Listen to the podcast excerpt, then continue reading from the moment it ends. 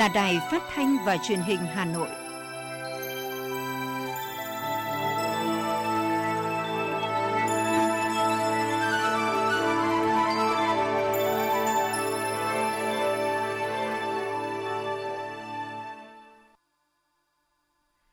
Bây giờ là chương trình thời sự của Đài Phát thanh và Truyền hình Hà Nội, phát trực tiếp trên sóng phát thanh tần số FM 90 MHz. Hôm nay chủ nhật ngày 19 tháng 9 năm 2021, chương trình có những nội dung chính sau đây. Tiếp tục các hoạt động trong chuyến thăm chính thức Cuba, Chủ tịch nước Nguyễn Xuân Phúc tiếp các tổ chức hữu nghị Cuba Việt Nam. Hà Nội ban hành quy chế làm việc của Ủy ban nhân dân thành phố nhiệm kỳ 2021-2026 và khen thưởng 99 tập thể, 146 cá nhân có thành tích trong phòng chống dịch COVID-19. Bộ Y tế phê duyệt vaccine phòng COVID-19 thứ 8 được lưu hành tại Việt Nam. Nhiều địa phương cho phép người ở vùng xanh của Hà Nội vào địa bàn. Phần tin thế giới có những thông tin Mỹ tổ chức hội nghị thượng đỉnh COVID-19 toàn cầu vào tuần tới. Tổ chức Y tế Thế giới WHO đưa ra thời điểm thế giới có thể chấm dứt đại dịch COVID-19. Hàng nghìn người di cư chờ đợi trong nắng nóng, Mỹ điều động gấp nhân viên tới biên giới phía Nam. Và sau đây là nội dung chi tiết. Thưa quý vị và các bạn, chiều qua theo giờ địa phương, tức sáng nay ngày 19 tháng 9 theo giờ Việt Nam, Chủ tịch nước Nguyễn Xuân Phúc tiếp Phó Chủ tịch thứ nhất Viện Cuba hữu nghị với các dân tộc Noemi Rabaza Fernandez, Chủ tịch Hội hữu nghị Cuba Việt Nam Maria Yolanda Ferrer Gomez và đại diện lãnh đạo các trường mang tên Bác Hồ, Nguyễn Văn Trỗi và Võ Thị Thắng đến chào Chủ tịch nước. Phát biểu tại buổi tiếp, Phó Chủ tịch thứ nhất Viện Cuba hữu nghị với các dân tộc Fernandez cho rằng trong bối cảnh đại dịch như hiện nay, việc Chủ tịch nước Nguyễn Xuân Phúc là nguyên thủ nước ngoài đầu tiên tới thăm Cuba sau khi Đảng Cộng sản Cuba tổ chức thành công Đại hội Đảng lần thứ 8 và có ban lãnh đạo mới, cho thấy tình cảm đặc biệt, sâu sắc của Đảng, Nhà nước và nhân dân Việt Nam dành cho Đảng, Nhà nước và nhân dân Cuba trong bất kỳ hoàn cảnh nào. Chủ tịch nước Nguyễn Xuân Phúc nêu rõ về địa lý hai nước xa xôi cách trở, nhưng nhân dân Việt Nam luôn bên cạnh nhân dân Cuba anh em, đóng góp cho mối quan hệ tốt đẹp giữa hai nước. Chính vì thế, dù Việt Nam còn nhiều khó khăn, nhưng vẫn nỗ lực đóng góp một phần nhỏ bé của mình, hỗ trợ cùng Cuba anh em. Trân trọng cảm ơn Chủ tịch nước Nguyễn Xuân Phúc đã dành những tình cảm hết sức quý giá đặc biệt cho Đảng, Nhà nước, nhân dân Cuba. Phó Chủ tịch thứ nhất Viện Cuba hữu nghị với các dân tộc, bà Fernandez cho biết, Cuba cố gắng giáo dục thế hệ trẻ về tình cảm đặc biệt của hai dân tộc. Viện Cuba hữu nghị với các dân tộc và Hội hữu nghị Cuba Việt Nam vừa kỷ niệm 60 năm ngày thành lập, hai đất nước phải cố gắng vun đắp mối quan hệ hữu nghị đặc biệt của hai dân tộc. Hội hữu nghị Cuba Việt Nam đã có hơn 1.600 hội viên và viện cũng có mối quan hệ rộng rãi trên thế giới. Bà khẳng định, hôm nay, ngày mai và mãi mai về sau, nhân dân Cuba sẽ ủng hộ Việt Nam trong bất kỳ hoàn cảnh nào. Hội hữu nghị Cuba Việt Nam bao gồm cả những thế hệ trước và các cán bộ trẻ để tiếp nối mối quan hệ truyền thống hai nước. 34 tri hội của Hội hữu nghị Cuba Việt Nam sẽ tiếp tục góp phần thực hiện sự nghiệp cách mạng của hai đảng, nhân dân hai nước như Chủ tịch Hồ Chí Minh từng nói, không có gì quý hơn độc lập tự do và như Chủ tịch Fidel Castro từng nói, hai đất nước chúng ta tùy ở xa nhau nhưng đều mong muốn xây dựng đất nước độc lập tự do. Việt Nam đã phát triển rất nhiều và đó chính là ước mơ của Chủ tịch Hồ Chí Minh. Chủ tịch nước cảm ơn và đánh giá cao sự đóng góp tích cực và quý báu của các thế hệ lãnh đạo, cán bộ của Viện Cuba hữu nghị với các dân tộc, Hội hữu nghị Cuba Việt Nam, các trường và Đoàn Thanh niên Cộng sản Cuba góp phần vun đắp mối quan hệ truyền thống đặc biệt giữa hai nước thời gian qua.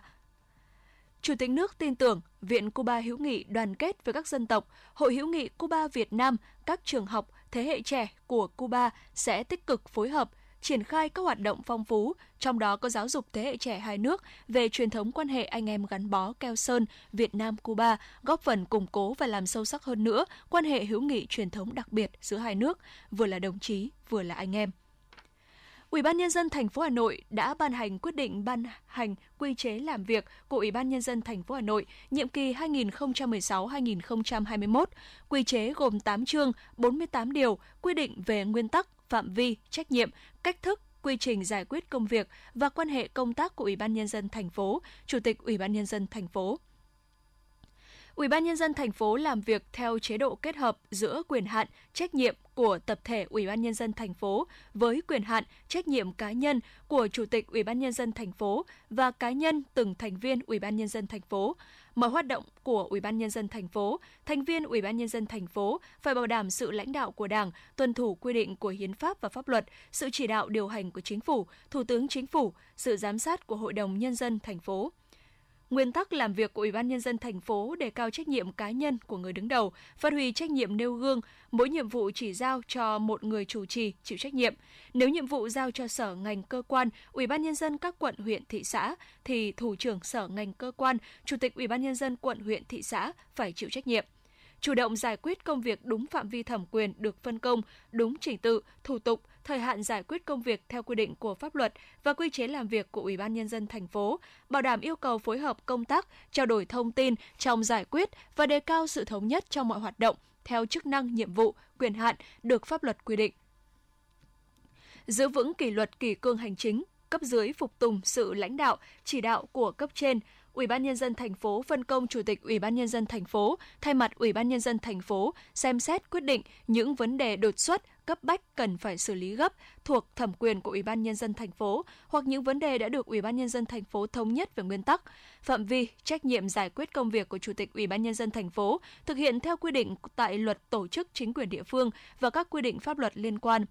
Chủ tịch Ủy ban nhân dân thành phố chịu trách nhiệm cá nhân về việc thực hiện nhiệm vụ, quyền hạn được giao theo quy định, cùng các thành viên khác của Ủy ban nhân dân thành phố chịu trách nhiệm tập thể về hoạt động của Ủy ban nhân dân thành phố trước Hội đồng nhân dân thành phố, trước Chính phủ, Thủ tướng Chính phủ và trước pháp luật.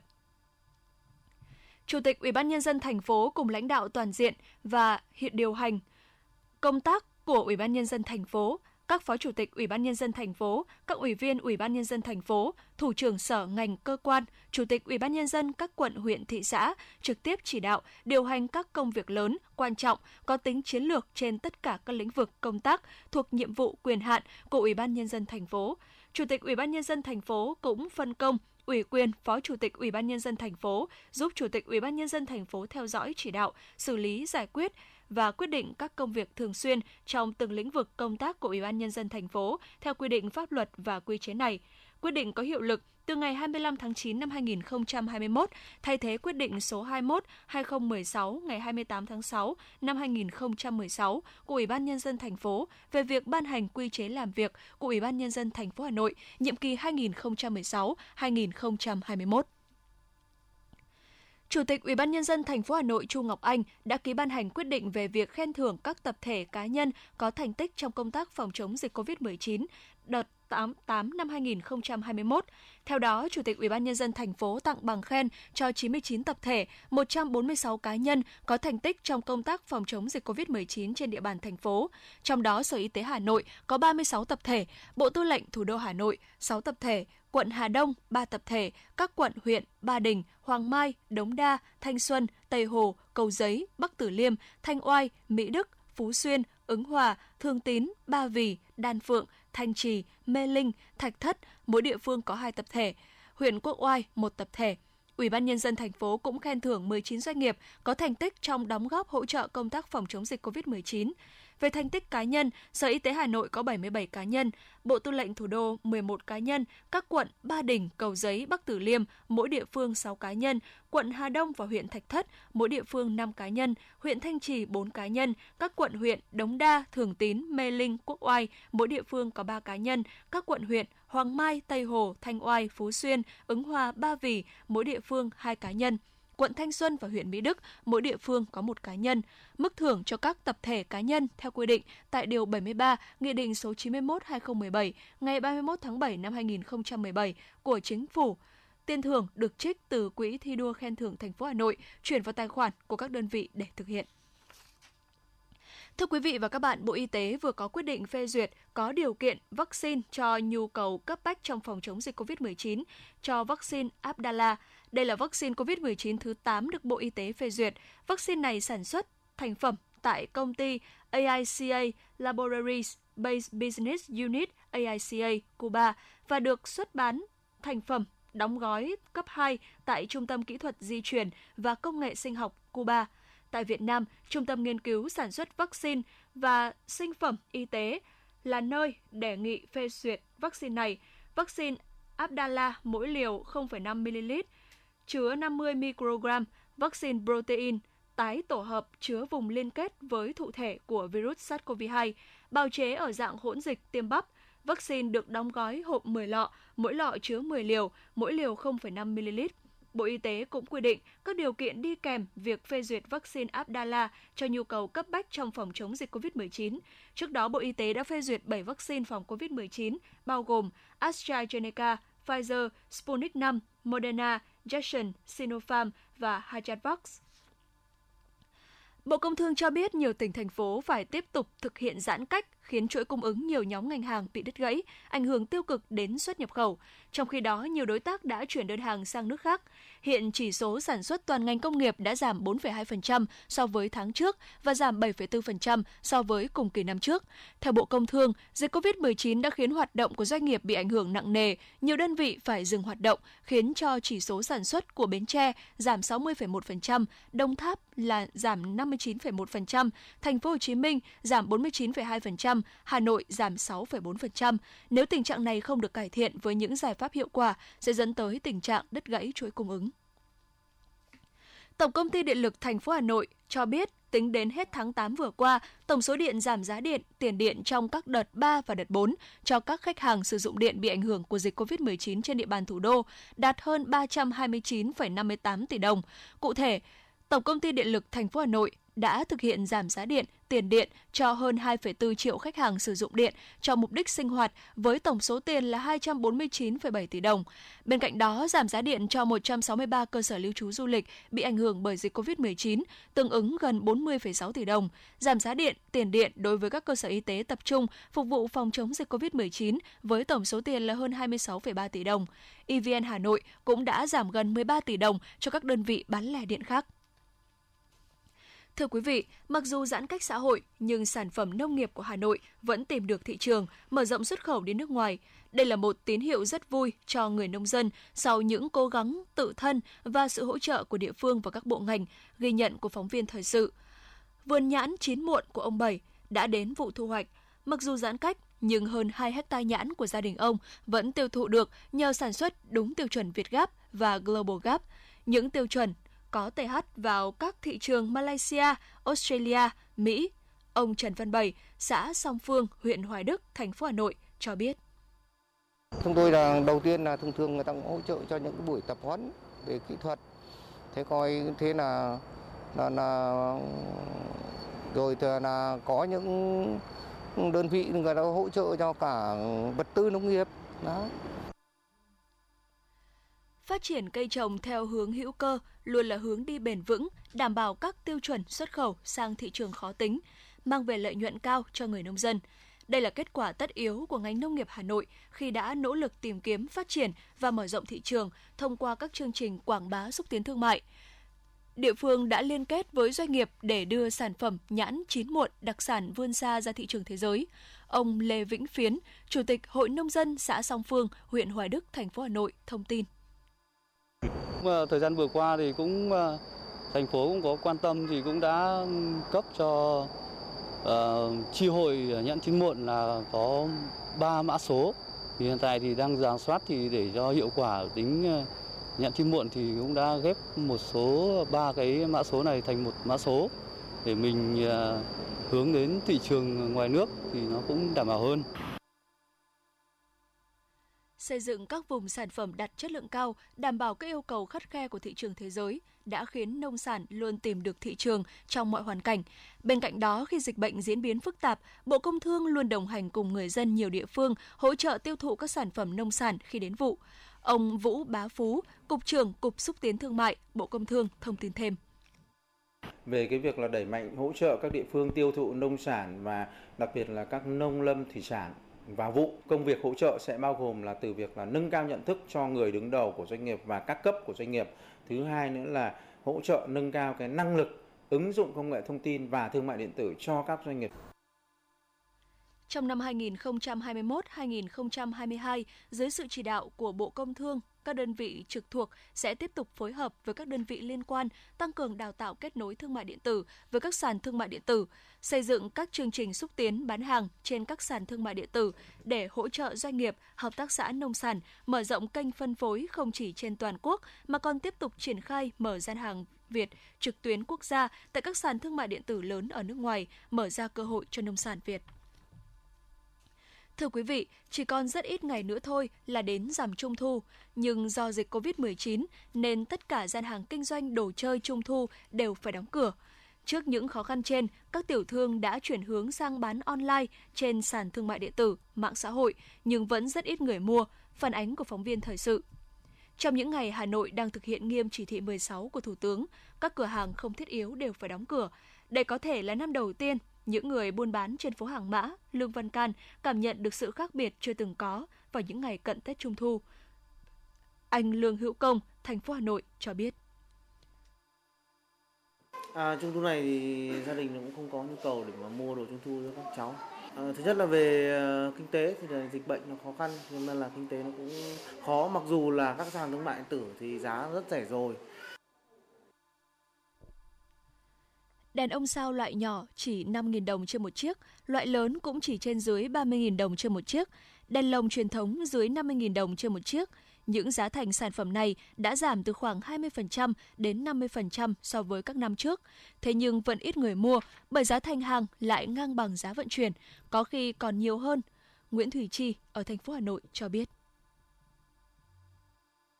Cái đèn ông sao rất là mỏng, mà bây giờ mà ship thì à, em cũng sợ là ship đến nơi rồi cái đèn đông san nó cũng không được nguyên vẹn như là cái lúc mà mình đi mua ở ngoài đường mua trực tiếp tại nơi người ta bán. Và thứ hai đó là cái tiền ship cái tiền vận chuyển ấy cái đèn ông sao thì nó rất là rẻ cái tiền ship của nó hiện tại bây giờ thì em thấy nó cũng là đang là khá là cao ấy với việc giãn cách như hiện nay, các cửa hàng bán đồ chơi truyền thống đã phải đóng cửa, không còn cảnh nhộn nhịp lung linh thường thấy như dịp rằm tháng 8 những năm về trước. Vì thế, nhiều mặt hàng đồ chơi trung thu được bày bán trên các sàn thương mại điện tử. Tuy nhiên, sức mua cũng hạn chế. Ông Nguyễn Bình Minh, Ủy viên Ban chấp hành Hiệp hội Thương mại điện tử, thông tin. Trở ngại lớn nhất của cái ờ, các hoạt động thương mại điện tử trong giai đoạn vừa qua chính là cái vấn đề về giao nhận, đặc biệt là giao hàng dạng cuối, uh, last mile, tức là giao hàng của các cái shipper đấy. Ờ, Uh, thì gặp rất nhiều khó khăn bởi vì là các cái uh, chúng ta là chưa có một cái kế hoạch ứng phó uh, rất là uh, bài bản cho các cái đội ngũ shipper này. Từ mùa dịch trước, nhiều cửa hàng cũng đã tạo tài khoản trên các trang thương mại điện tử như Lazada hay Shopee. Việc bán hàng online tất nhiên không thể bán chạy như bình thường, tuy nhiên họ cũng phải gắng gượng duy trì để có thể trả tiền thuê cửa hàng. Họ mong muốn khi các hoạt động được bình thường trở lại, trong những ngày cận Tết Trung thu, hàng hóa sẽ được tiêu thụ nhiều hơn.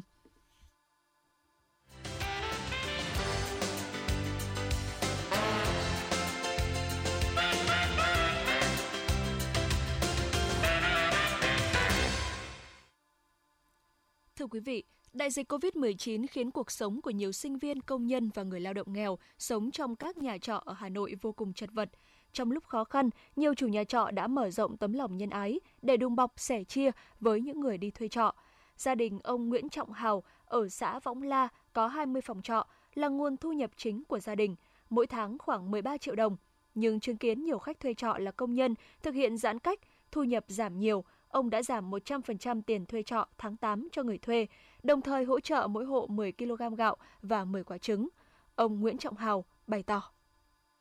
Rất khoát là không để cho một anh em công nhân nào trọ nhà mình thiếu đó. Thì còn đối với gia đình thì tất, tất nhiên là có à, giảm cái thu nhập nhưng mà thôi mình cũng cùng với anh em để khắc phục những cái khó khăn trong cái giai đoạn phòng chống dịch này. Việc thực hiện giãn cách xã hội kéo dài khiến nhiều người gặp khó khăn, đặc biệt là những lao động tự do bị dừng việc hay những bạn sinh viên đang phải ở trọ. Với những người này, họ không chỉ gặp khó khăn về lương thực thực phẩm mà khó khăn lớn với họ chính là khoản tiền thuê nhà hàng tháng. Thấu hiểu được điều này, chị Tạ Thị Hạnh, chủ dãy nhà trọ gồm 20 phòng tại phường Tây Tựu, quận Cầu Bắc, Từ Liêm cũng đã quyết định miễn hoàn toàn tiền thuê nhà cho các gia đình công nhân ở đây.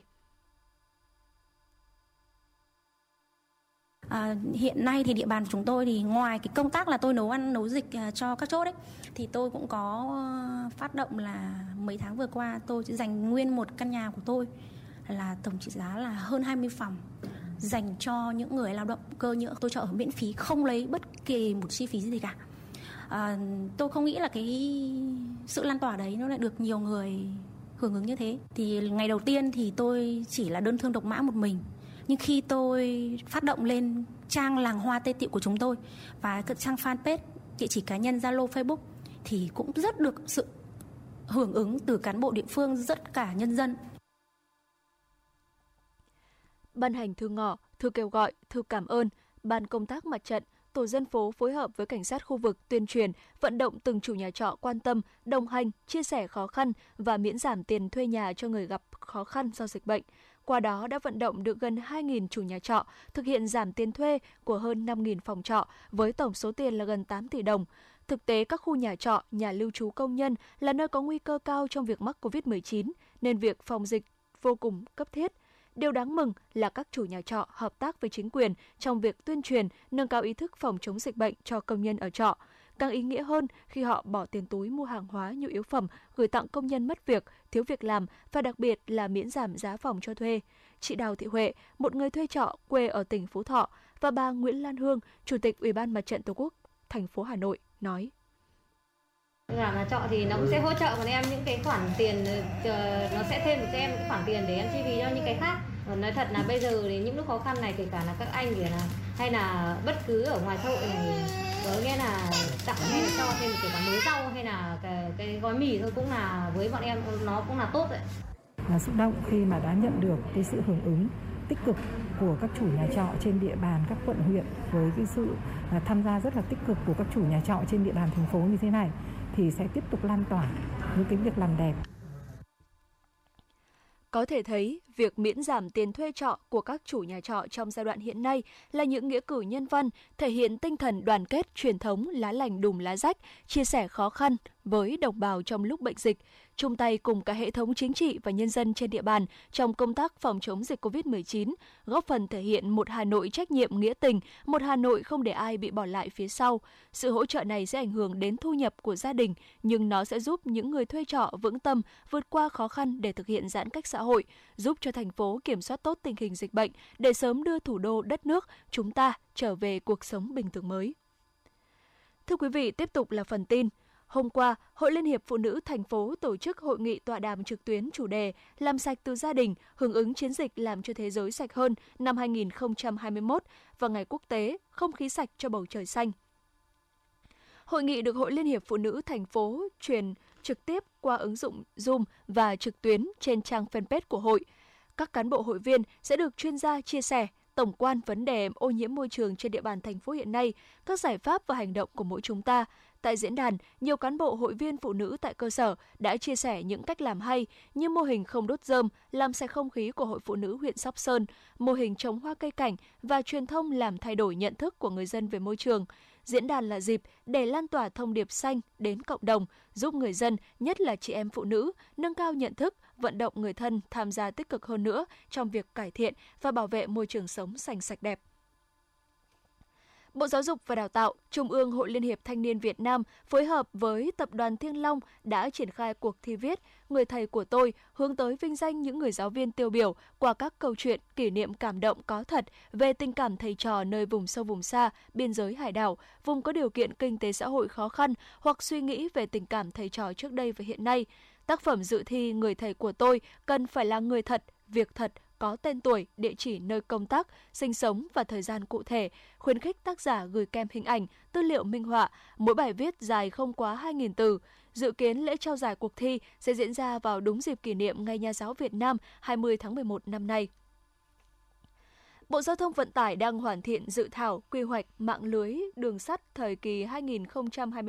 2021-2030, tầm nhìn đến năm 2050, trình Thủ tướng Chính phủ xem xét phê duyệt. Trong giai đoạn 2021-2025, Bộ Giao thông Vận tải dự kiến dành hơn 10.400 tỷ đồng vốn trung hạn để triển khai các dự án đầu tư, nâng cấp đường sắt. Cụ thể, Bộ dự kiến bố trí 4.262 tỷ đồng cho các dự án khởi công mới và dự kiến phân bổ 6.289 tỷ đồng cho các dự án chuyển tiếp.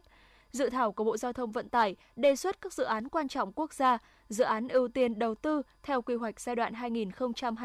2021-2030, trong đó ưu tiên đầu tư nâng cấp đường sắt hiện có đối với các dự án đầu nối dây giữa ga Lào Cai với ga Hà Khẩu Bắc, cải tạo nâng cấp tuyến đường sắt Hà Nội Thành phố Hồ Chí Minh, cải tạo nâng cấp các ga đường sắt, cải tạo nâng cấp tuyến đường sắt Hà Nội Hải Phòng, cải tạo nâng cấp tuyến đường sắt Hà Nội Lào Cai. Nhiều tỉnh thành đã chấp nhận cho người ở vùng xanh của Hà Nội được phép vào địa bàn, trong đó theo công văn mới nhất của tỉnh Sơn La, những người trở về từ những khu vực đã hết thời gian giãn cách, tức màu xanh theo quy định của Bộ Y tế, sẽ được cách ly y tế tại nhà trong vòng 14 ngày. Tại thành phố Hải Phòng, những người đến về từ các vùng xanh Hà Nội cần thực hiện cách nghiêm, nghiêm cách ly tại nhà 14 ngày, lấy mẫu xét nghiệm ngày thứ 14. Nếu âm tính, sẽ kết thúc cách ly. Trong khi đó, tỉnh Thái Bình không tiếp nhận công dân sinh sống tại vùng đỏ ở Hà Nội. Người sống tại các vùng cam, vàng và xanh ở Hà Nội được phép về Thái Bình nhưng phải tuân thủ quy định phòng chống dịch của địa phương. Đặc biệt, công dân sinh sống tại vùng xanh khi về Thái Bình chỉ cần khai báo y tế và theo dõi sức khỏe tại nhà.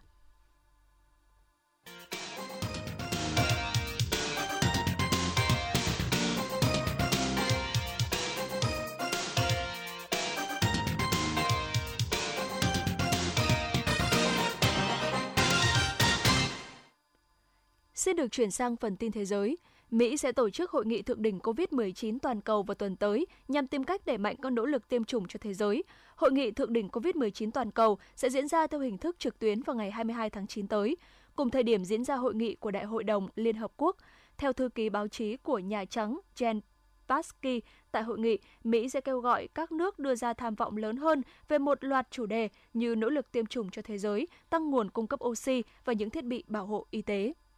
Quan chức cấp cao của Tổ chức Y tế Thế giới dự báo khủng hoảng COVID-19 có thể được kiểm soát vào tháng 3 năm 2022 với điều kiện các nước có tỷ lệ tiêm chủng vaccine thấp hiện nay đạt mục tiêu trong chương trình tiêm phòng. Đây là đánh giá của tiến sĩ Maria Nira, Giám đốc Văn phòng Môi trường, Biến đổi khí hậu và Sức khỏe của WHO trong bài trả lời phỏng vấn trên đài truyền thanh của Tây Ban Nha mới đây liên quan đến chủ đề khi nào đại dịch COVID-19 chấm dứt.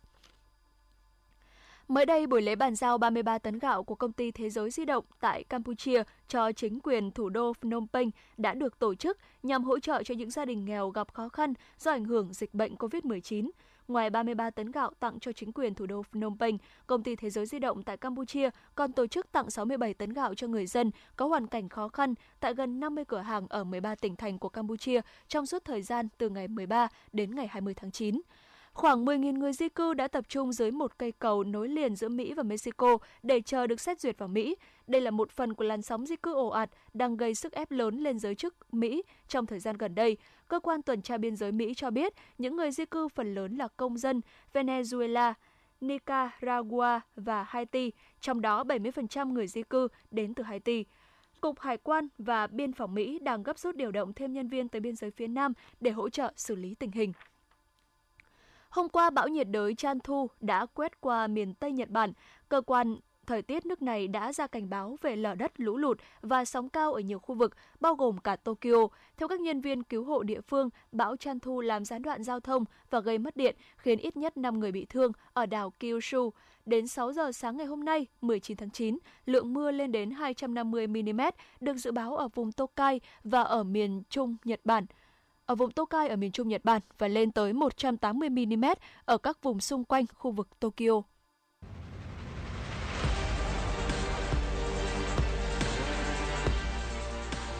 Bản tin thể thao Bản tin thể thao